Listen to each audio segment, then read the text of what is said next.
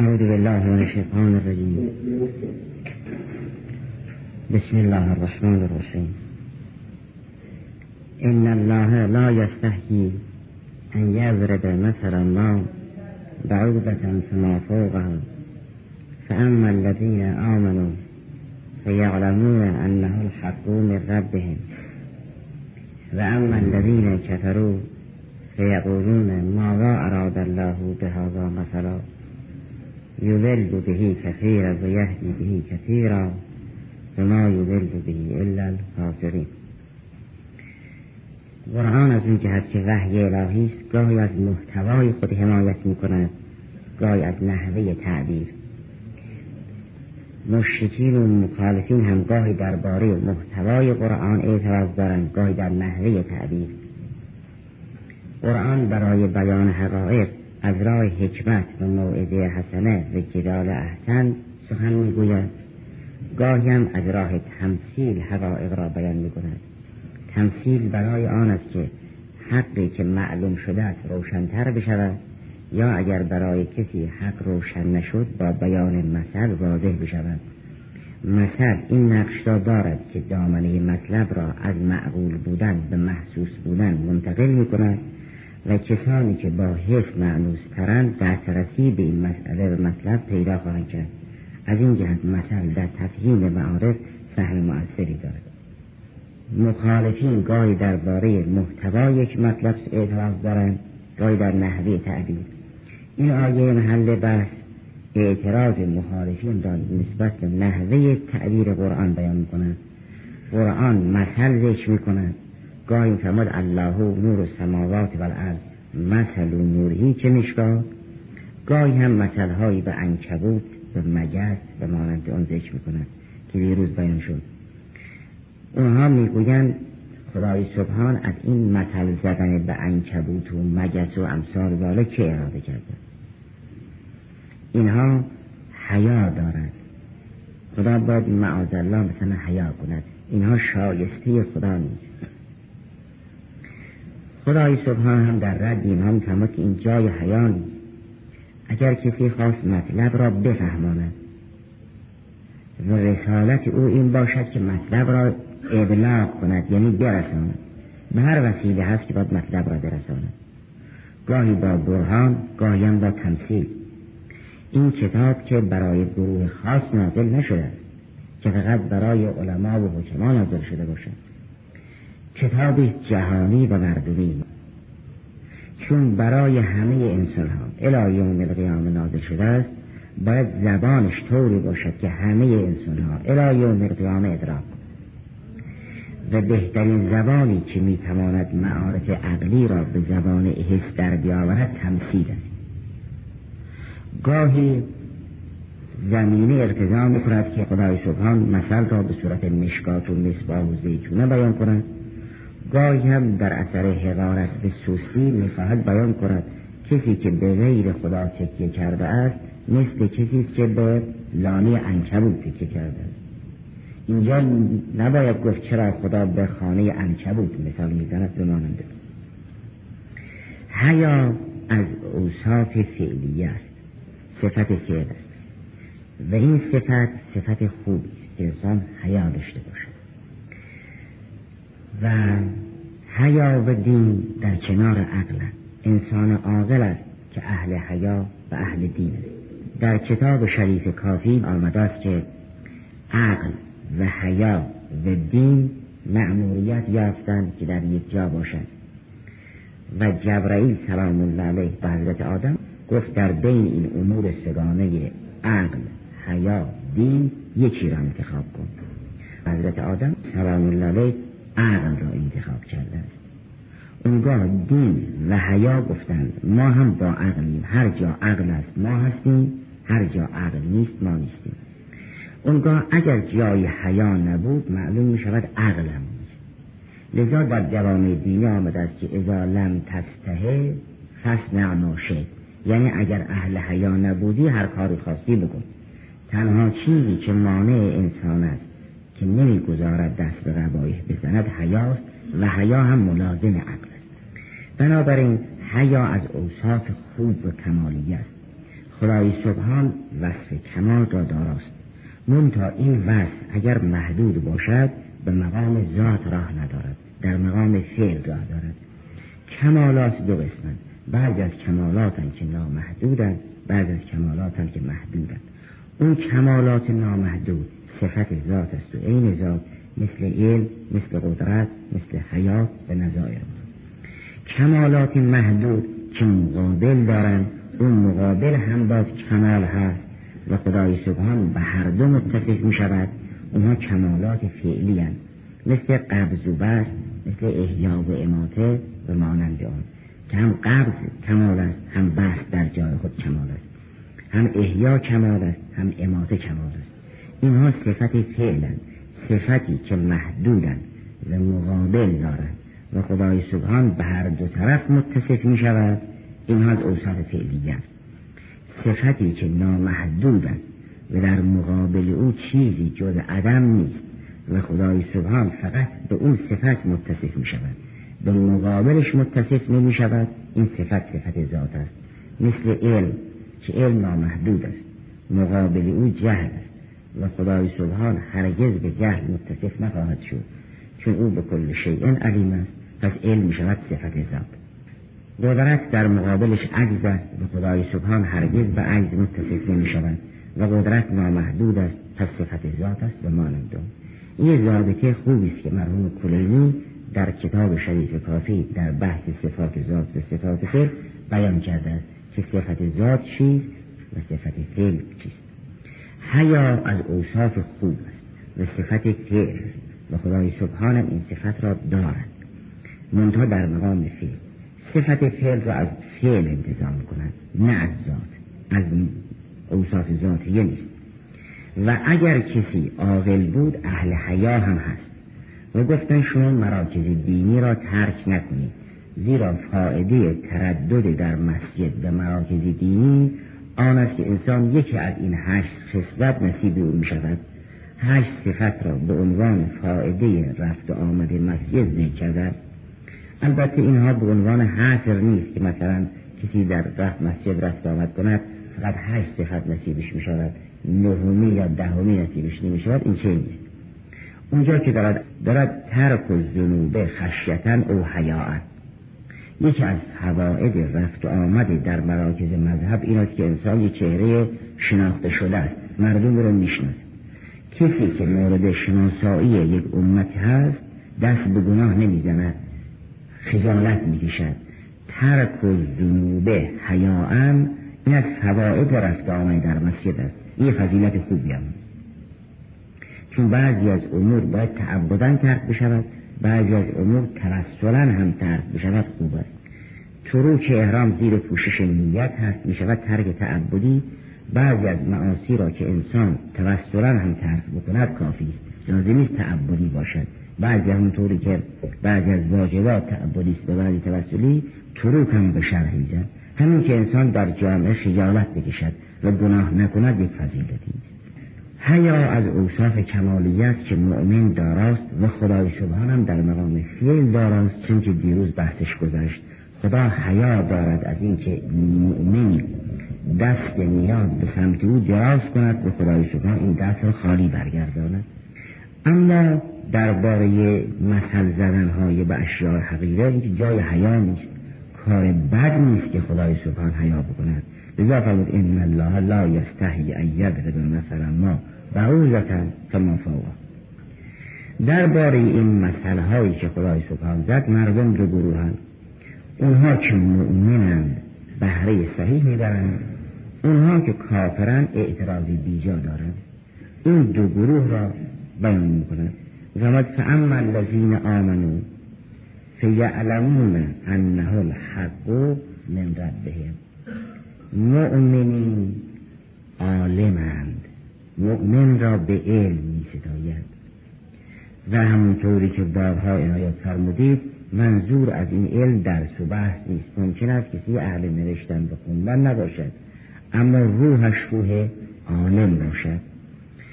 یا به از کسی اهل خوندن و نوشتن باشد ولی روحش روح جهل باشد. همون بیان امیر المؤمنین سلام الله علیه که فرمود رب عالم قد قتله جهله و علمه معه لا ینفعه ناظر به این است. فرمود بسی درس کنده هستن که کشته جهل یعنی در این حال که درس کن اهل خوندن و نوشتن هست ولی جاهل است. نه مواظب زبانش هست نه مواظب چشم گوشش نه مواظب شکمش هست نه مواظب خیال و وهمش هست این کشته جهل است.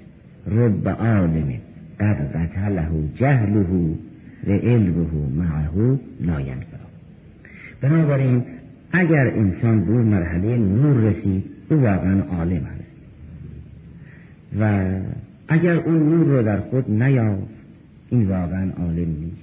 و اون چند که به نام درس و بحث در مدرسه ها می‌خواند این در اواخر عمر از او گرفته می شود به صورت یک عوام تیر دل می میرد اینطور نیست که علم در آخر عمر برای هر کسی بماند و هر کسی هم عالما نمیرد این چنین نیست. و اگر عالما نمرد عالما هم محشور می شود و اگر عالما محشور نشد حق شفاعت هم ندارد. چون اگر کسی در قیامت عالما محشور شد به او می‌گویم تشفع تشفع. بیست شفاعت کن. و اگر کسی عالما نمرد که عالما محشور می شود و این بحث های مدرسی که یک صنعت است برای ما همونطوری که ملاحظه فرمودید بسیار از ما در دوران پیری هر چه خوندیم از یادمون می رود اول ادبیات از یادمون می رود اگر یک پیرمردی عبارت را روا صحیح نخوند می‌گوییم خب ادبیاتش قبلا خوب بود و الان متاسفانه یادش نیست. کم کم مسائل دیگر اصطلاحات اصولی و فقهی و حدیثی و فلسفی همه کم کم یادش می رود یک عوام می شود بمیر کسی که عوام مرد عوام محشور می شود و حد اکثر اینه که نسوزد و همت ما این نباشه که جهنم نرویم و نسوزیم یه همت دون و پستی خدای سبحان بسیار از افراد جهنم نمی‌برد. دیوانه ها را جهنم نمی‌برد بچه ها را جهنم نمی‌برد. کفاری که مستضعفن و دسترسی فکری ندارن که تبلیغات اسلامی به اون منطقه اصلا نرسیده اونا رو به جهنم نمی‌برد همت ما این نباشد در دعا و غیر دعا که نسوزیم در قیامت نسوختن که هنر نیست. تازه می‌شویم در حد مجانی. اون همه مقاماتی که هشت با اولیاست خدای سبحان برای انسان مقرر کرده است که انسان خود را نازل بفروشد. و این وقتی است که عالم باشد. و این یه امریست که انسان به خوبی می‌تواند در خود بیازماید که عالم است یا نه کسی بگوید من نمی‌توانم بفهمم عالمم یا نه این درست نیست. انسان می‌تواند بفهمد نورانی یا نه. انسان یه بحثی می‌کند یا فقه یا اصول یا مسائل عقلی اونگاه شک دارد که آیا فهمید یا نه. میگه کسی از باید بپرسد که آیا من این صفحه فقه را این صفحه اصول را این صفحه منطق و کلام فلسفه را فهمیدم یا نه. اما قرآن این چنین نیست که این که یک صفحه رو انسان بحث کرد. می‌خواد بفهمد که فهمید یا نه. حالا ممکنه اصطلاحاتش ممکنه اون کلماتش ممکنه بعض از ادلش یادش نباشد. اما می‌تواند خوب بررسی کند که فهمید یا نه. اگر در خود یه نورانیت احساس کرد که دیگر گناه نمی کند این یقین میدارد قرآن را فهمید. قرآن در جان او جا کرد اگر نه همون آدم قبلی بود. البته ممکنه خوب بتونه حرف بزنه اصطلاحات را ممکنه خوب بگه. براهین و قیاس و استدلال را ممکن از آیات استفاده کنه اما در حقیقت قرآن را نفهمید قرآن در جان او جا کرده است. قرآن به عنوان یک موجب کلیه فرمود هر کس که پیر بشود ما او را ضعیف می‌کنه من معمه و فی الخلق. این عیب نیست که هر پیرمردی در دوران کهنسالی خب ضعیف می شود ضعیف شدن لاغر شدن این که نقص نیست. این را به عنوان یک موجب کلی قرآن بیان کرد. که هر پیرمردی در دوران پیری ضعیف می شود. و من نعمره ننکسو الخلق اما خرب شدن و هر چه خون از یادش برود این را به عنوان موجب کلیه بیان نکرده. اما بعضی از اونها هستن که به پیری می‌رسن و خرف می‌شوند که هرچی خوندن از یادشون می‌رود البته بعضی هستن که در دوران پیری همه هوش های علمی و عقلیشون محفوظ است. بزرگان را هم انسان مشاهده کرد که در کهنسالی همه مسائل عقلی در خاطرشون این که قرآن به عنوان موجب جزئیه بیان کرد فرمود بعضی ها هستن که به پیری آمیخته با خرف شدن می‌رسند. هرگز انسانی که قلبش وعای قرآن است در دوران پیری خرف نمی شود و بدترین مصیبت برای یک پیرمرد اون وقتی است که نه در خانه آبرو داشته باشد نه در جامعه. یک پیری که نتواند خودش رو جمع جور کند در جامعه که راه ندارد. در منزل هم حیثیتش محفوظ نیست. و کسی که اهل قرآن باشد در دوران پیری این حیثیتش محفوظ میماند. منظور است که خدای سبحان مؤمن را عالم معرفی می‌کند. میفرماد فاما الذین آمنوا فیعلمون مؤمن اونی که عالم باشد. بداند این مثل حق است و از خداست. مؤمن را به علم می ستاید کافر را به جهل توبیخ می کند گرچه به سراحا نمی گوید کافر جاهل است ولی تقابل نشون میدن که مؤمن عالم است و علم با ایمان آمیخته است. کافر جاهل است و کفر با جهالت غریب است. اما الذین آمنوا فیعلمون انه الحق من ربهم و اما الذین کفروا فیقولون ماذا اراد الله بهذا مثلا. این و اما الذین کفروا فیقولون یعنی حرف جاهلانه می‌زنن به قرینه تقابل. فرمود اما الذین آمنوا فیعلمون انه الحق من ربهم و اما الذین کفروا فیقولون. این فیقولون ذکر لازم است بعد از حذف منظور یعنی و اما الذین کفروا فهم جهالا و چون جاهلا فیقولون. رو قرینه تقابل.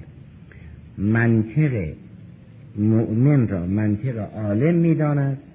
و گفتار کافر را گفتار جاهل رو قرینه تقابلی که هست بنابراین علم با ایمان آمیخته است و ایمان هم با علم آمیخته است. ای کسی روی جهل به حکم یا روی جهل به موضوع معصیت کرد در بسیار از موارد گناه نیست. اگر روی جهل به موضوع معصیت کرد نمی‌دانست که این مال دیگری است. خیال کرد مال خودش است. این که معصیت نیست. یا اگر در بعضی در بسیار از موارد که جهلش جهل قصوری باشد و خلاف بکند هم که باز معصیت نیست. اصولا کسی که اهل معصیت هست جاهل است. یک نحو جاهلیتی. از این تقابل معلوم می شود که علم با ایمان آمیخته و جهل با فسق و کفر امثال ذالک فاما الذین آمنوا فیعلمون انه الحق من ربهم. حق دو قسم است یک حق ذاتی و یک حق فیلی حق ذاتی اون امر ثابت ازلی و نامحدود است. چون حق یعنی ثابت. یک شیء ثابت را می‌گوین حق.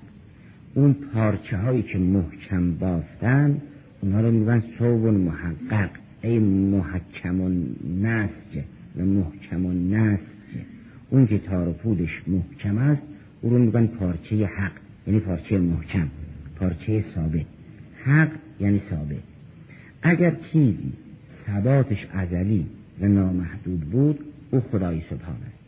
و جز خدای سبحان چیزی هم حق نخواهد. این حق ذاتی است به معنای ثابت ازلی و نامحدود. اما حق فعلی یعنی یک حق محدود. این حق فعلی که حق محدود است نه به خود متکی نه به غیر خدا متکی است هر حقی که در جهان هست از خداست. پس حق دو قسم است. یک حق به معنای ثابت ازلی و نامحدود که اون عین ذات اقدس اله یک حق محدود که اون فعل و فیل خدای سبحان است. و هر دو بیان رو هم قرآن کریم آموخت. اما در باره حق اول یعنی حق نامحدود. سوره حج آیه شست و دوم این است که ذالکه به ان الله هو الحق. این کلمه هو که زمیر فصل است با معرف بودن خبر نشانه حسر است. او حق است یعنی او ثابت است. ذالکه به ان الله هو الحق. و ان ما یدعون من دونه هو الباطل و ان الله هو العلی کبیر همین معنا را با تفاوت کوتاهی در سوره لغمان بیان کرد. آیه سی سوره لغمان این است که ذالک به ان الله هو الحق و ان ما یدعون من دونه باطل که اینجا دیگر کلمه هو الباطل ندارد. و ان ما یدعون من دونه باطل و ان الله هو العلی کبیر خدا حق است. یعنی اون چی که ثبات ذاتی دارد و ازلی از آن خداست. اون موجودی که ثابت محض است خداست. و اما اون حق محدود و حق نسبی اون از خداست. فعل خداست. در آیه شست سوره آل امران این است که الحق من ربک.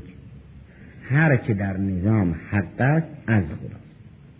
هر که در نظام آفرینش حق است و ثابت است و پایدار این از خداست. کار خدا حق است نه کار خدا مطابق با حق.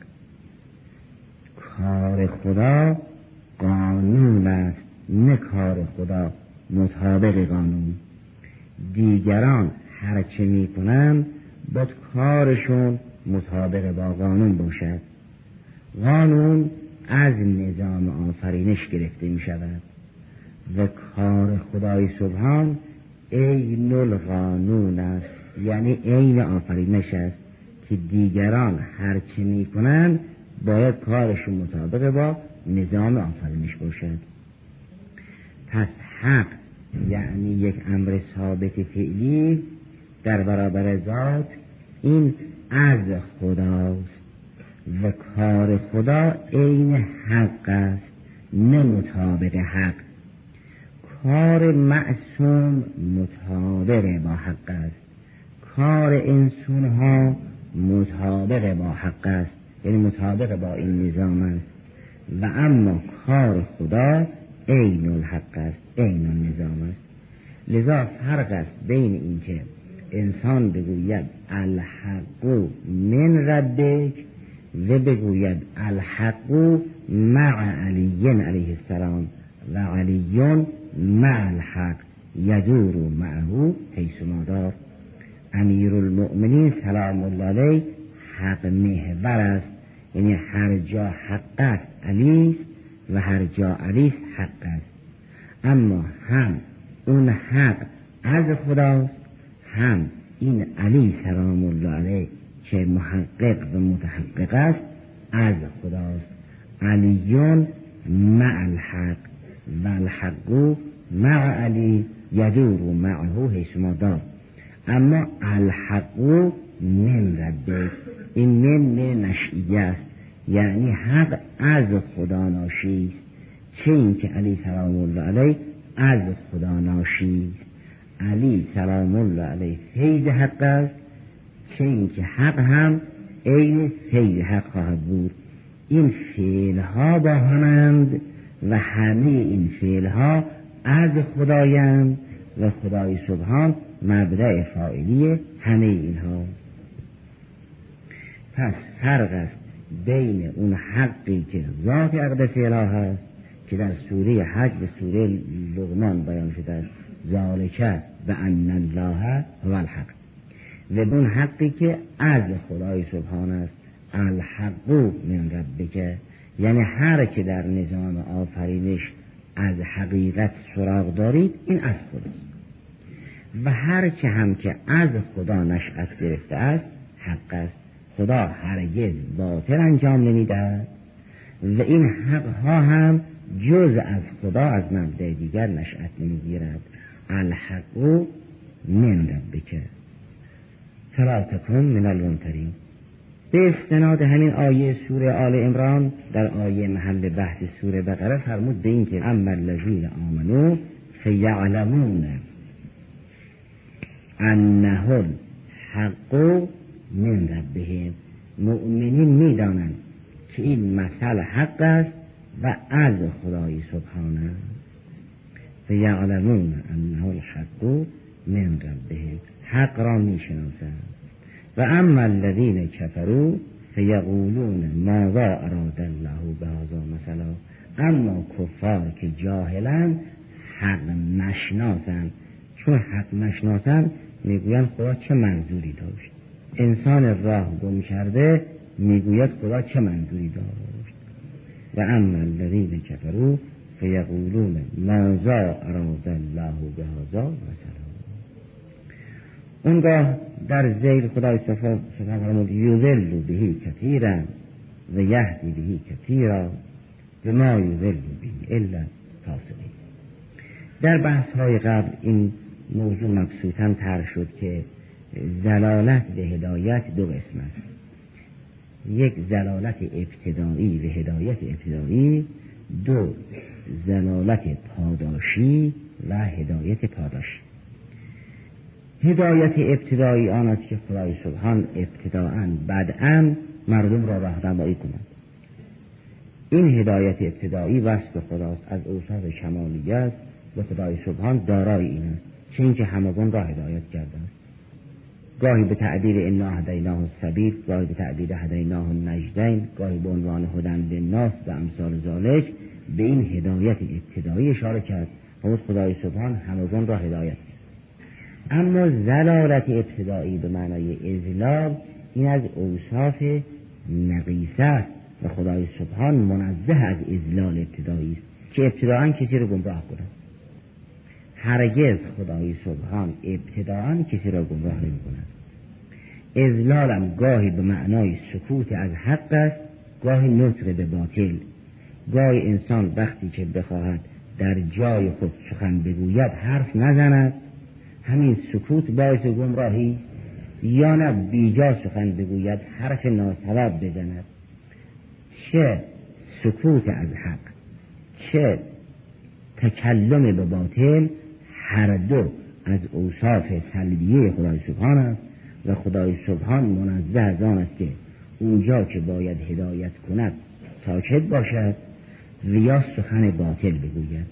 پس ازلال ابتدایی از اوصاف سلبیه است یعنی ابتداعا خدای سبحان احدی را گمراه نخواهد اگر فرقی هست در ما بعد الفطرت هست نه در ما قبل الفطرت.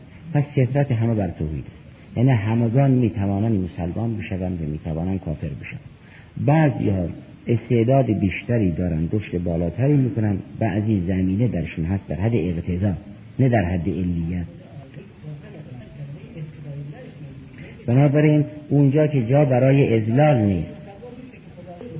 نه ازلال ابتدایی ازلال ابتدایی معناش آن است که خدای سبحان ابتداعا کسی رو گمراه بکنه و به عهد نحوین است. یا اونجا که باید حق بگوید ساکت باشد. یا نه به باطل دعوت کند این دو از اوصاف سلبیه است که خدای سبحان منزه نوری چون از خدا جز حق چیزی نشأت نمی‌گیرد. و اما درباره هدایت ابتدایی وقتی خدای سبحان فرمود هدن للناس انا هدیناه السبیل هدیناه النجدین دیگر جا برای ازلال ابتدایی نیست. فتحصل که ازلال ابتدایی از دو نظر مردود است. اول از جهت اینکه خدای سبحان حق است و از حق کار ناسواب نشأت نمی‌گیرد دوم اینه که خدای سبحان همه را به هدایت ابتدایی هدایت کرده است. دیگر وقتی که فرمود هدن للناس انا هدیناه السبیل هدیناه النجدین فرض ندارد ازلال ابتدایی. پس ازلال ابتدایی از دو نظر محکوم است. ولی هدایت ابتدایی هم مقبول است چون جز اوصاف کمالیه است و هم قرآن خبر داد. پس هدایت ابتدایی جزء کمالات است به قرآن خبر داد. ازلال ابتدایی جزء نقائص است عقل و وحی او را از خدای سبحان ترک کردن. این راجع به هدایت ابتدایی و ازلال ابتدایی. اما قسم دوم هدایت پاداشی و ازلال پاداشی. اینجا هم خدای سبحان دارای هدایت پاداشی هم دارای ازلال پاداشی. بیان ذالک این است که اگر کسی در اثر اون هدایت ابتدایی حق سخنان حق را پذیرفت و حرکت کرد سخن حق را قبول کرد و به راه افتاد.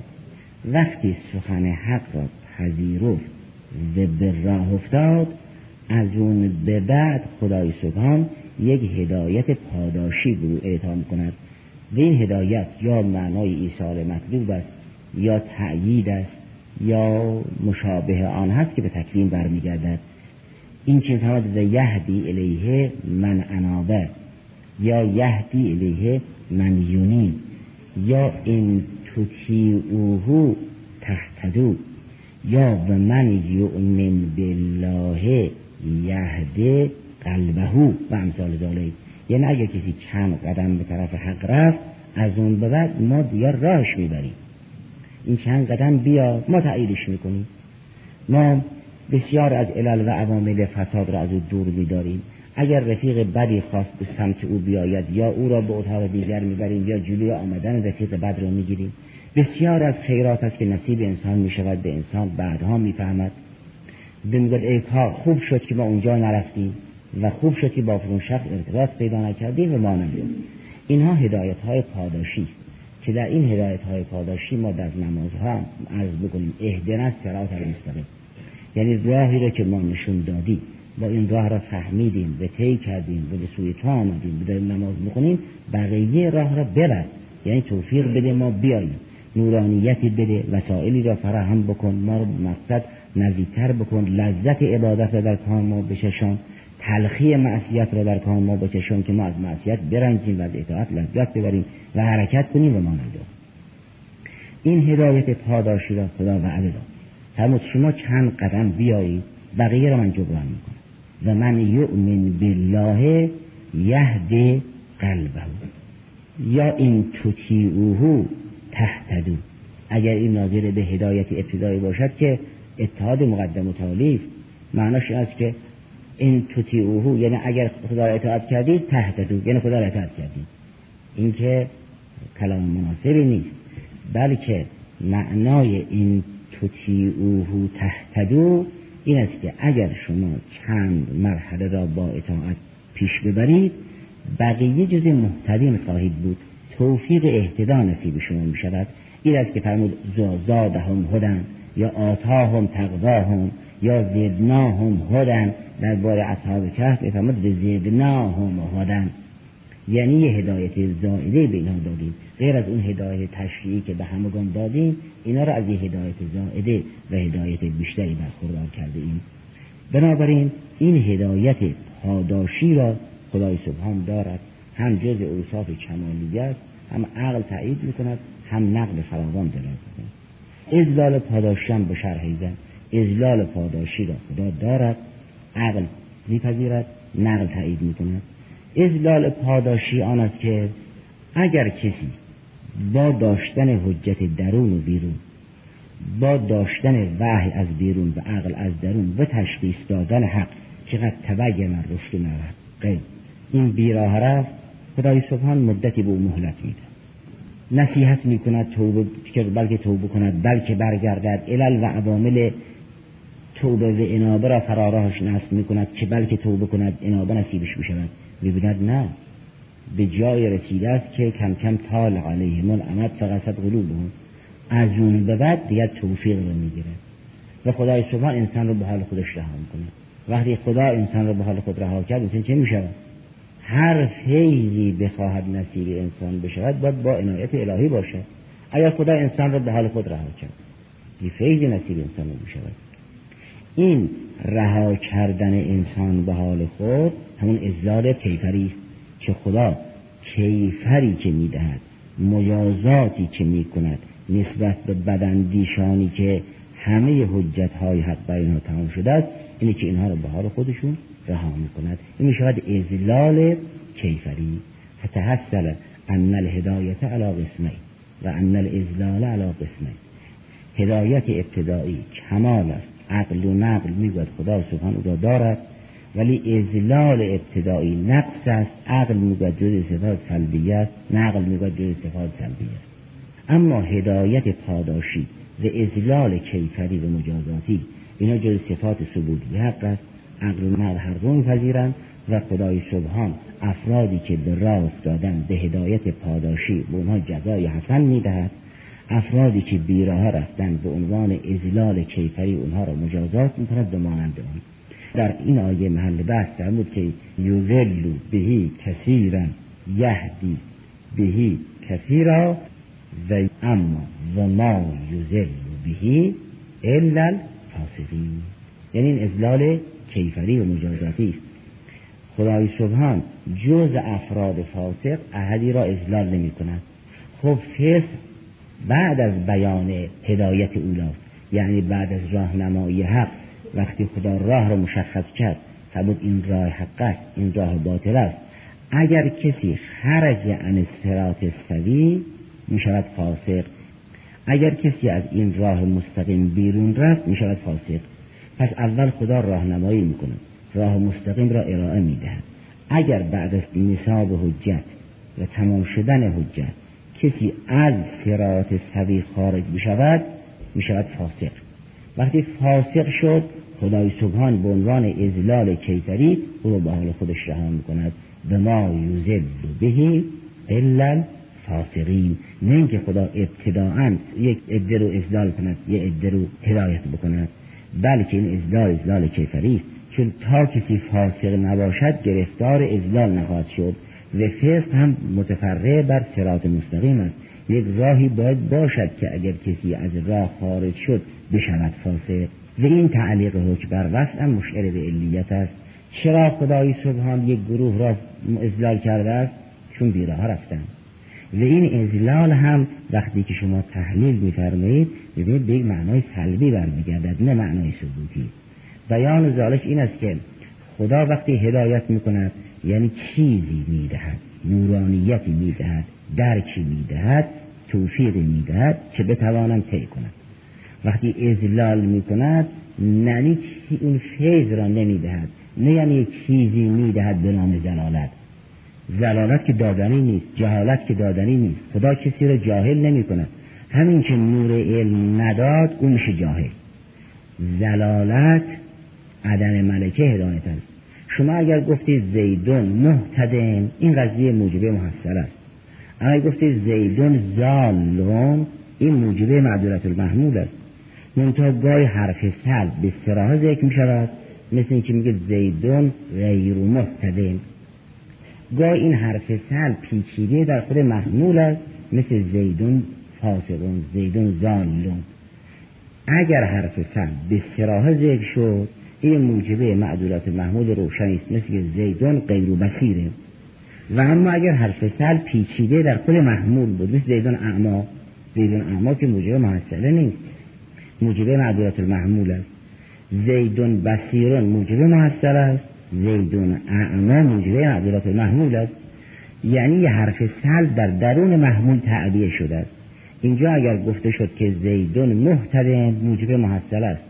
اگر گفته شد زیدون زالون این زلالت عدم هدایت است. عدم ملکه است. در معنای زلالت یعنی عدمی عقد شده است. موجب محصر نخواهد بود. و کار عدمی دادنی نیست که خدا عدم بدهد جهالت بدهد زلالت بدهد و مانند آن. همین که فیض را امسا کرد انسان می شود زال انسان می شود فاسق و مانند اون نه اینکه خدا کسی را گمراه بکند. گمراهی دادنی نیست. و اصل این معنا را در سوره فاکر آیه دوم که این هم جز غرر آیاتی است که این مسائل کلی رو تبیین می‌کند. بفرماد ما یفته الله للناس من رحمت فلا ممسک لها و ما یمسک فلا مرسل له من بعدی و بل عزیز حکیم هر دری را که خدای سبحان طبق رحمت باز کند کسی نمی‌تواند ببنده و اگر چیزی را خدا امساک کرد یعنی جلو او را گرفت کسی نمی‌تواند جلو او را رها کند. این یه اصل کلی قرآنی که رحمت دادنی و زلالت و جهالت دادنی نیست که خدای سبحان کسی را زلالت بدهد. همین که فیض رحمت را به او نداد او به حال خود رها می شود می شود گم. بنابراین اگر خدای سبحان فرمود و ما یوزلو به الفاسقین این ناظر به ازلال کیفری است. نه ازلال ابتدایی اولا و ازلال هم یه امر وجودی نیست که خدای سبحان کسی رو گمراه بکند. وقتی ببینه کسی لایق نیست فیض را دیگر به او نمی‌دهد و او را به حال خودش رها می‌کند. وقتی به حال خود رها کرد مثل کودکی که نمی‌تواند روی پا خود بیستد. اگر مادر او رو رها کرد این سقوط می کند اینی که رسول خدا صلی الله علیه و سلم بارها عرض می‌کرد الهی لا تکلی الی نفسی طرفت عینین ابدا این چنین است. گاه انسان مبتلا می شود و امتحان می شود در هر مرحله از سن که باشد در هر مرحله از علم که باشد. این چه نیست که به سالمندان این آسیب پیش نیاید یا به دانشمندان این صدمه نرسد. هر کسی در هر حدی که باشد بالاخره مورد امتحان است. یک لحظه که خدای سبحان او رو به حال او رها کند معلوم شود او چه خبر است. بله اون همه نشون میده که ابتدایی نیست و پاداشی است. برای اون دو بیانی که عرض شد یکی اینکه ازلال یک صفت نقص است و خدای سبحان از همه نقص ها بری است یکی اینکه خدای سبحان خودش فرمود ما همه را هدایت کردیم. اگر هدایت ابتدایی شامل حال جنی انسان هاست انا هدیناه السبیل یا هدیناه النجدین پس ازلال ابتدایی نیست. همه ازلال هایی که به خدای سبحان استناد دارد ازلال کیفری است. فأعوذنا الله من شرور أنفسنا وسيئات أعمالنا والحمد لله رب العالمين.